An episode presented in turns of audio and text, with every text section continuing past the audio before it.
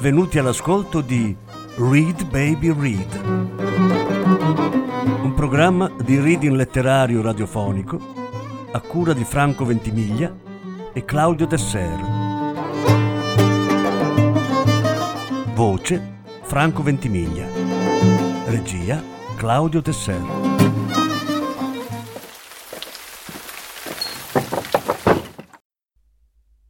Patrick Modiano Sconosciute Lettura in undici parti Ottava parte Gira, biondina, l'amore, la vita, godere ci fa. Quando ti vedo piccina il mio cuore sempre fatica e tic tic tac. Gira, rigira, biondina, l'amore, la vita, godere ci fa. Quando ti vedo piccina il mio cuore sempre fatica e tic Negli occhi avete la malinconia nel cuore avete la felicità. Ogni lacrima vostra è una bugia che ha tutta l'aria della verità. No, cara piccina, no, così non va. Diamo un addio all'amore, se nell'amore l'infelicità. Reginella piccina dorata, non sei più la mia dolce sartina. Povertà ti faceva regina, ma con gli agi il tuo regno svanì. Ma perché, perché mai t'ho incontrata, mia piccina ridotta così? Or che lontano son da te, or che lontana sei da me, noi non ci amiamo più, ma spesso tu distrattamente pensi a me. Tu sei la cocottina, tu scherzi con il cuore, siccome una bambina che si diverte ancora. Tu hai del bistro agli occhi, la cipria sul visin, sul labbro poi due tocchi di rosso carnigin.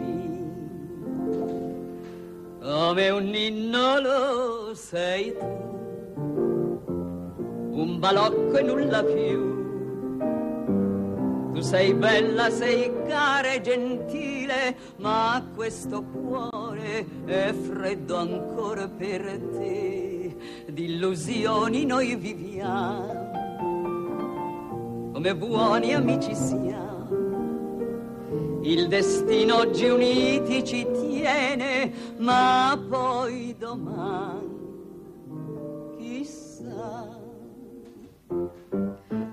Gira, rigira, biondina, l'amore, la vita godere ci fa. Quando ti vedo piccina, il mio cuore sempre fatica, tic tic e tac. Gira, rigira, biondina, l'amore, la vita godere ci fa. Quando ti vedo piccina, il mio cuore sempre fatica, tic tic e tac.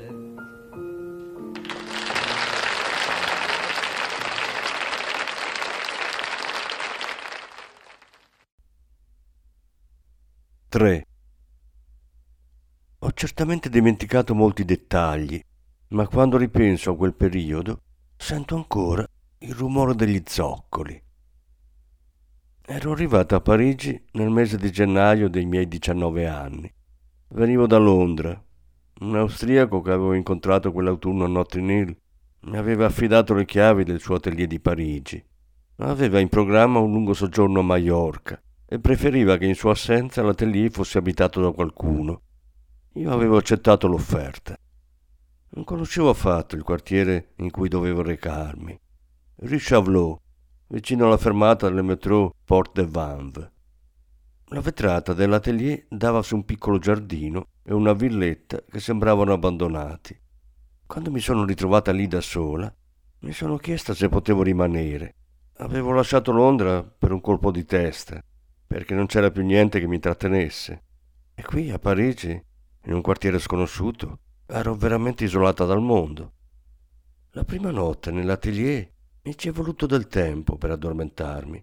Tutto era silenzioso, come se il palazzo non fosse abitato. La mattina molto presto il rumore degli zoccoli mi ha svegliata. Ho pensato che un reggimento di cavalleria stesse passando lì vicino, nel boulevard. Quell'ultima settimana di gennaio ha fatto bello. Il cielo era di un azzurro lieve. I giorni succedevano ai giorni sotto lo stesso cielo azzurro e lo stesso sole. Mi restavano ancora duemila franchi della somma che avevo ricevuto dopo il licenziamento da Barkers. Di che resistere un mese e poi sarei dovuta tornare a Londra. Due o tre giorni dopo il mio arrivo, verso le undici del mattino, ha squillato il telefono. Io mi ero appena svegliata. Una voce femminile mi ha chiesto di George Kramer, il nome dell'austriaco. Ho risposto che era in viaggio. Un silenzio. Poi la donna mi ha domandato chi ero. Io ho risposto che badavo all'atelier in assenza dell'austriaco. Lei mi ha lasciato nome e numero di telefono perché glieli comunicassi in caso si fosse messo in contatto con me. In ogni caso avrebbe richiamato nell'arco di qualche settimana. Ho pensato che quel telefono lì sul tavolino da notte era inutile. Avevo lasciato la Francia da troppo tempo perché qualcuno potesse ricordarsi di me. Cercavo di farmi venire in mente una persona a cui telefonare, ma no, decisamente non c'era proprio nessuno. Nulla sarebbe venuto a turbare il corso delle mie giornate. Eppure, a partire dalle sei di sera, L'angoscia diventava così forte che mi riducevo a pensare posso sempre telefonare alla donna che mi ha lasciato il suo numero. L'avevo scritto su un foglio e avevo riposto il foglio nel cassetto del comodino. Aprivo il cassetto, consultavo il numero. Ottei 1528. Lo conoscevo a memoria. E poi magari questo George Kramer mi avrebbe telefonato per chiedermi se andava tutto bene. E la donna aveva detto che avrebbe richiamato. Non potevo certo lamentarmi. Nel primo pomeriggio prendevo il metro a Port de Vanves e scendevo a Montparnasse. Da lì, passando per Rue de Rennes e Rue de Vaugirard, raggiungevo il Luxembourg e il quartiere latino. Sempre quel cielo azzurro e quel sole di gennaio. Vagabondavo nelle librerie e nei caffè di Boulevard Saint-Michel. E gruppetti di studenti in giro per il boulevard mi rassicuravano. Avrei voluto avere anch'io una cartella da portare, dei corsi da seguire, un modo per occupare il tempo. Potevo anche andare intorno agli Champs-Élysées o, o su Grand Boulevard, ma per il momento preferivo questo quartiere. Dopotutto era il quartiere che frequentavano in genere le persone della mia età. Spesso andavo a vedere due film al giorno e dimenticavo la mia solitudine, seduta insieme agli altri, la sera, nelle sale piccole di Rue Champollion, subito prima dell'inizio dello spettacolo. Ma uscita dal cinema mi assaliva un senso d'angoscia. Dovevo imboccare la via del ritorno, Rue de Vaugirard, Rue de Rennes, fino a Montparnasse. E l'angoscia diventava più forte durante il tragitto in metro, nel vagone semivuoto. Avevo l'impressione che l'atelier di questo George Kramer fosse veramente in capo al mondo e quell'impressione si rafforzava all'uscita dalla stazione di Port de Vanves e nei pochi minuti di cammino che mi aspettavano. Dopo le prime giornate di sole e cielo azzurro è tornato un clima invernale. Il grigiore e il freddo di gennaio hanno aggravato il mio malessere. Tutte quelle persone della mia età, tra le quali cercavo di confondermi nei caffè o nelle sale dei cinema, mi parevano straniere, o piuttosto ero io la straniera. Ne ascoltavo parlare, non capivo più la loro lingua ed ero sicura che anche loro avrebbero fatto fatica a capire me. Cercavo di spiegarmi queste sensazioni, io che non ero mai stata un tipo ritroso. Era iniziato tutto a Londra, all'indomani del mio licenziamento da Barkers. Dopo un anno e mezzo ormai mi ero abituata a lavorare in un grande magazzino. Non è che mi piacesse molto quel lavoro, ma ritrovandomi senza, all'improvviso le giornate erano completamente vuote. Sì, era cominciato tutto a Londra, anche prima, quando ero ancora da Barkers. Al calar della sera la mia angoscia si placava. A Parigi la notte, nel contrasto tra il buio e le luci, mi sembrava più schietta di quelle giornate brumose in cui ti chiedevi se fosse veramente giorno, in cui avevi la sensazione di essere invaso e via via cancellato dal grigio. Non uscivo più dall'atelier prima che facesse buio. Tenevo tutto il pomeriggio la radio o il giradischi acceso per via del silenzio che mi opprimeva. C'erano tanti libri disposti sugli scaffali contro il muro di fondo e io ne sceglievo uno a caso. Ma durante la lettura non spegnevo la radio o il giradischi. In quei libri si parlava di viaggi, paesi lontani e isole sperdute, guide, piantine, carte marittime. Si poteva benissimo rimanere tutta la giornata nell'atelier di Port de Vanves e viaggiare ai quattro capi del mondo. Nei momenti in cui leggevo mi sentivo meglio e questo mi incoraggiava a fare dei progetti di viaggio. Dopotutto ero libera di andarmene dove mi pareva, ma in un primo tempo contavo di non spingermi molto lontano. Verso le sei del pomeriggio lasciavo l'atelier. La prima vera sensazione di panico mi è assalita in metro. Quella sera avevo deciso di cambiare quartiere. Il tragitto abituale a piedi per Rue de Rennes e Rue de Vaugirard mi dava una certa apprensione. Seguire sempre le stesse strade per raggiungere quello stesso quartiere latino che di volta in volta mi sembrava più grigio. Da Montparnasse volevo arrivare alla fermata degli Champs-Élysées. Stavo percorrendo il lungo corridoio del metro in direzione di Porte-la-Chapelle. Ero stretta nella folla delle ore di punta. Dovevo procedere diritto davanti a me, altrimenti rischiavo di farmi calpestare. L'onda scorreva con lentezza. Eravamo serrati gli uni agli altri e il corridoio diventava più angusto via via che ci avvicinavamo alla scala per scendere al treno. Non potevo tornare indietro e lasciandomi trascinare avevo l'impressione di dissolvermi nella folla sarei scomparsa del tutto prima ancora di arrivare in fondo al corridoio. Al binario mi sono detta che non sarei mai riuscita a liberarmi. Sarei precipitata dentro una carrozza stretta nella morsa di persone attorno a me. Poi a ogni stazione un nuovo flusso di viaggiatori sarebbe entrato nel vagone, respingendomi sempre più in fondo. Il treno si è fermato, mi hanno spintonata, ma sono riuscita a liberarmi, lasciandomi trascinare dai passeggeri in uscita mi sono ritrovata all'aria aperta. Di nuovo ero viva. Ripetevo a voce alta il mio nome, cognome, data di nascita, per convincermi che ero proprio io.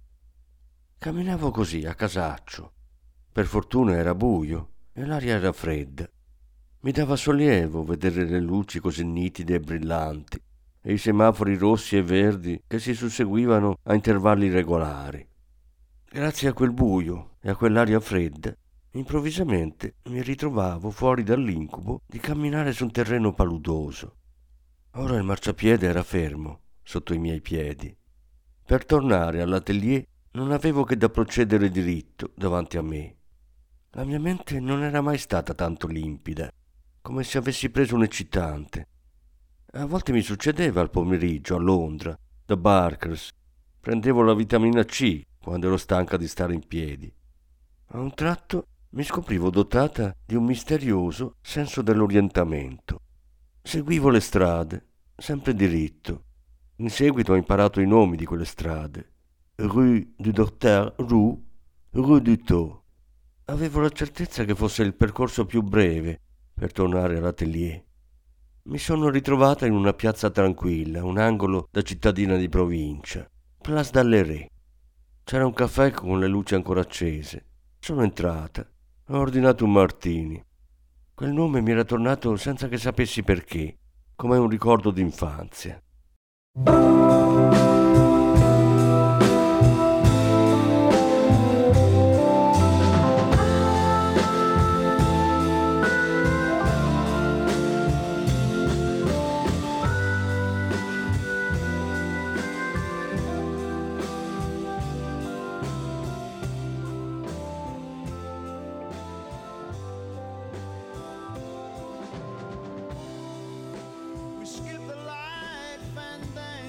Da quella sera non avevo più il coraggio di prendere il metro.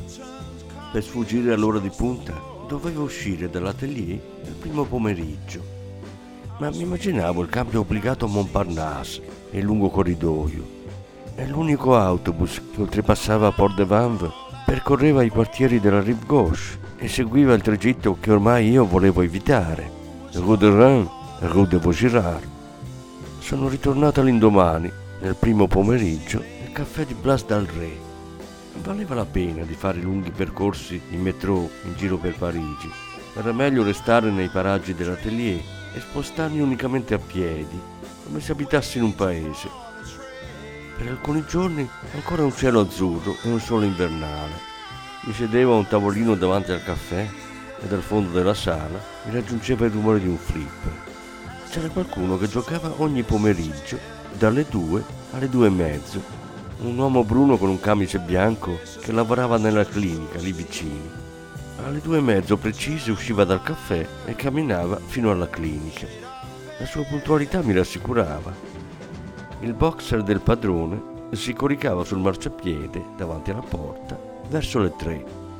Più o meno nello stesso momento il portone della tipografia di fronte si apriva e ne usciva un camioncino che si fermava davanti al caffè. Due uomini piuttosto giovani scendevano e bevevano un bicchiere al banco. Uno dei due metteva una moneta nel jukebox e si sentiva sempre la stessa canzone, A Wider Shade of Pale. Così mi veniva in mente Londra.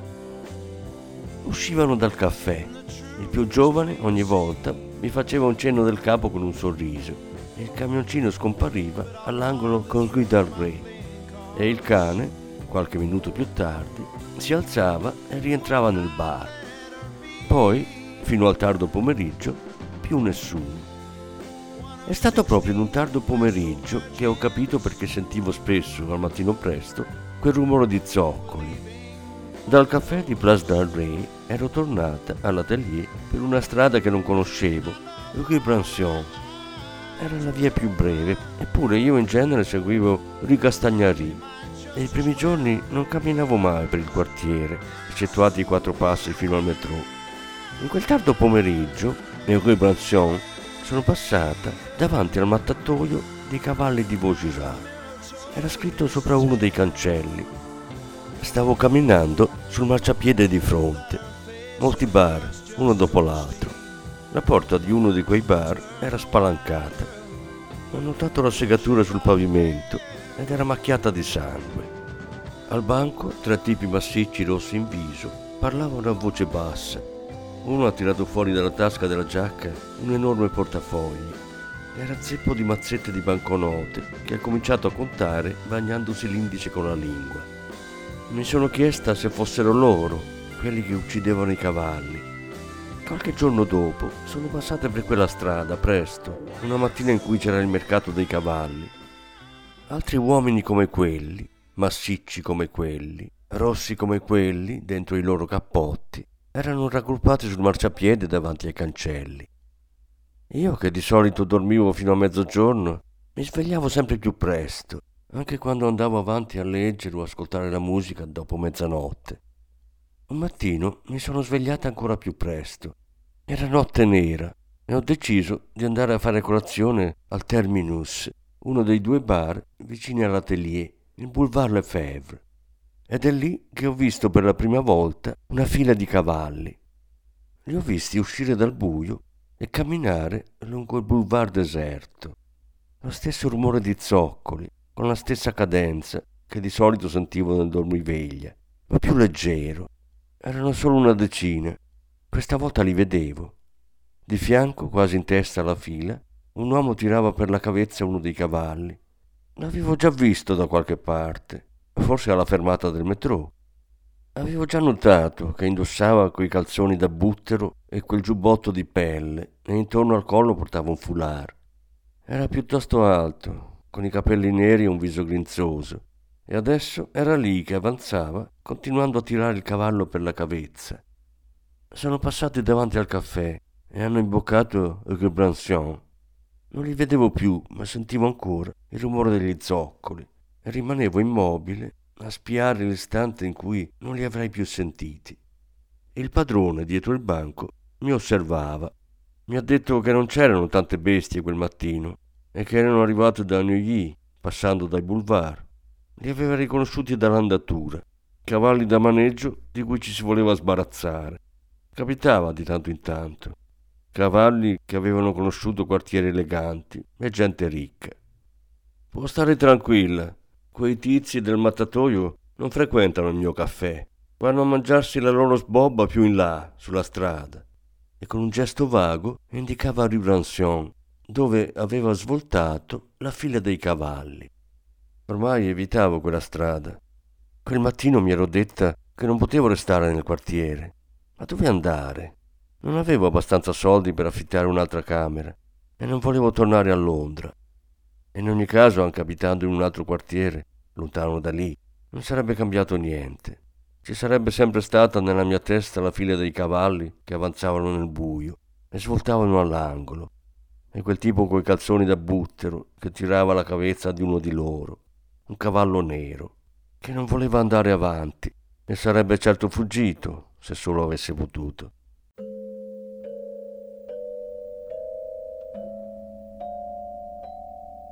Comme le tam-tam qui résonne dans la jungle sombre au loin, comme le tic-tac monotone qui du temps marque le point. Comme cette pluie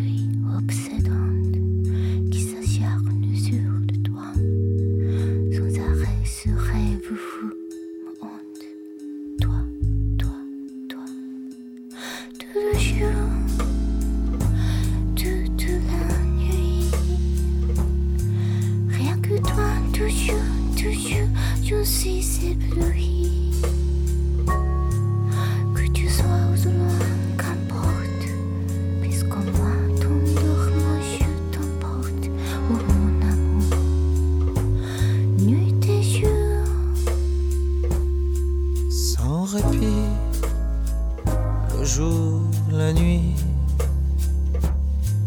le désir comme un démon me hante et me poursuit dans le tourbillon du monde, la solitude profonde.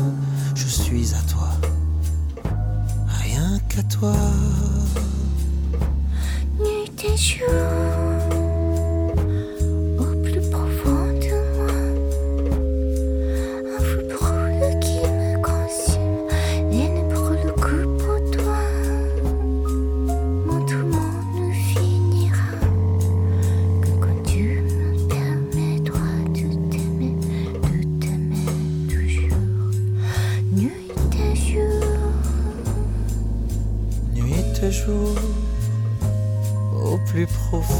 moi, un feu brûle qui me consume et ne brûle que pour toi.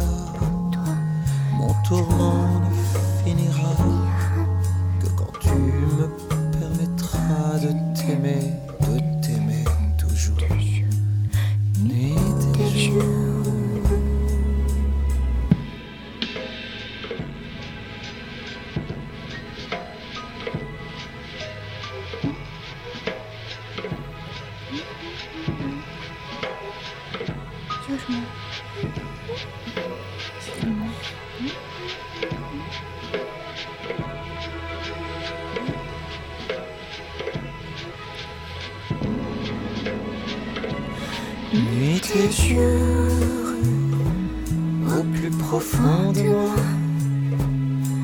un feu brûle qui me consume et ne brûle que pour toi.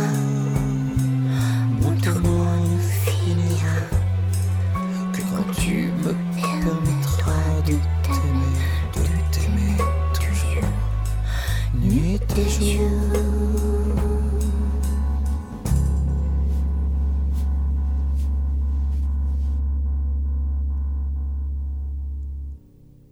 Avevo tentato ancora di prendere il metro, ma arrivato a Montparnasse non avevo avuto il coraggio di continuare.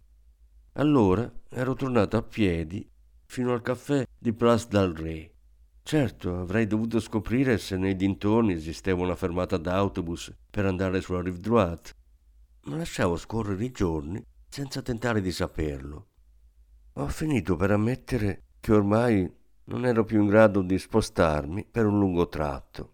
Se mi allontanavo troppo dall'atelier, temevo di andare alla deriva, lontano dai miei ultimi punti di riferimento, e di lasciarmi a poco a poco impregnare da quel grigiore, fino a fondermi in esso e dimenticare dove abitavo. Spesso, nei miei sogni, camminavo lungo una strada, una strada di cui mi chiedevo se fosse a Londra o a Parigi, e non sapevo più quale fosse la via del ritorno a casa, né se io abitassi davvero da qualche parte. Avevo scoperto un cinema vicino all'atelier, il Versailles, proprio al fondo di Rue de Vaugirard. Il percorso più breve passava per Boulevard Lefebvre. In questo modo evitavo il mattatoio. Ci andavo quasi ogni sera, verso le nove, e non mi portava di vedere più volte lo stesso film. Mi sentivo bene, sempre seduta in una poltrona delle ultime file. Riuscivo a dimenticare che il cinema si trovava nello stesso quartiere del mattatoio. Perché l'austriaco di Londra non mi aveva detto che abitava in quel quartiere? Se l'avessi saputo, credo che non avrei accettato la sua offerta. Ma ormai era troppo tardi. Dopo il cinema, tornavo nell'atelier seguendo lo stesso percorso. Sull'altro marciapiede interi caseggiati dalle finestre spente, tranne una a un piano terra. Era sempre accesa e certamente qualcuno stava leggendo o aspettava una visita, qualcuno con cui avrei potuto parlare. Ora capivo che sarebbe stato meglio non rimanere sola e temevo il risveglio, poche ore dopo, nel rumore degli zoccoli. Da quella finestra accesa si doveva sentire ancora più distintamente quel rumore e si vedevano passare i cavalli. Da anni e anni la persona che abitava lì e tutte le altre avevano visto passare i cavalli all'alba come me. Avrei voluto che mi dicessero cosa avevano provato. Eravamo i pochi a sapere, in mezzo ai milioni di persone che abitavano in quella città.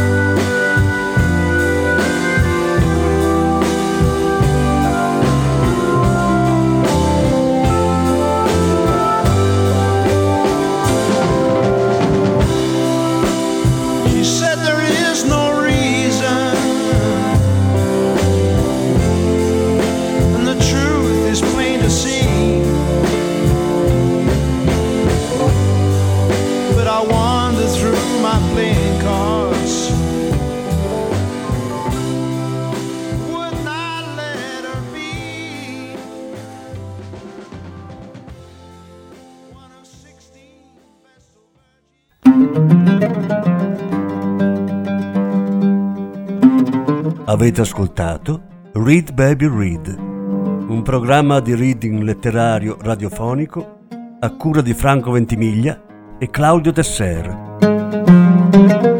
Grazie per l'ascolto, alla prossima settimana. La nona parte della lettura sarà trasmessa la prossima settimana.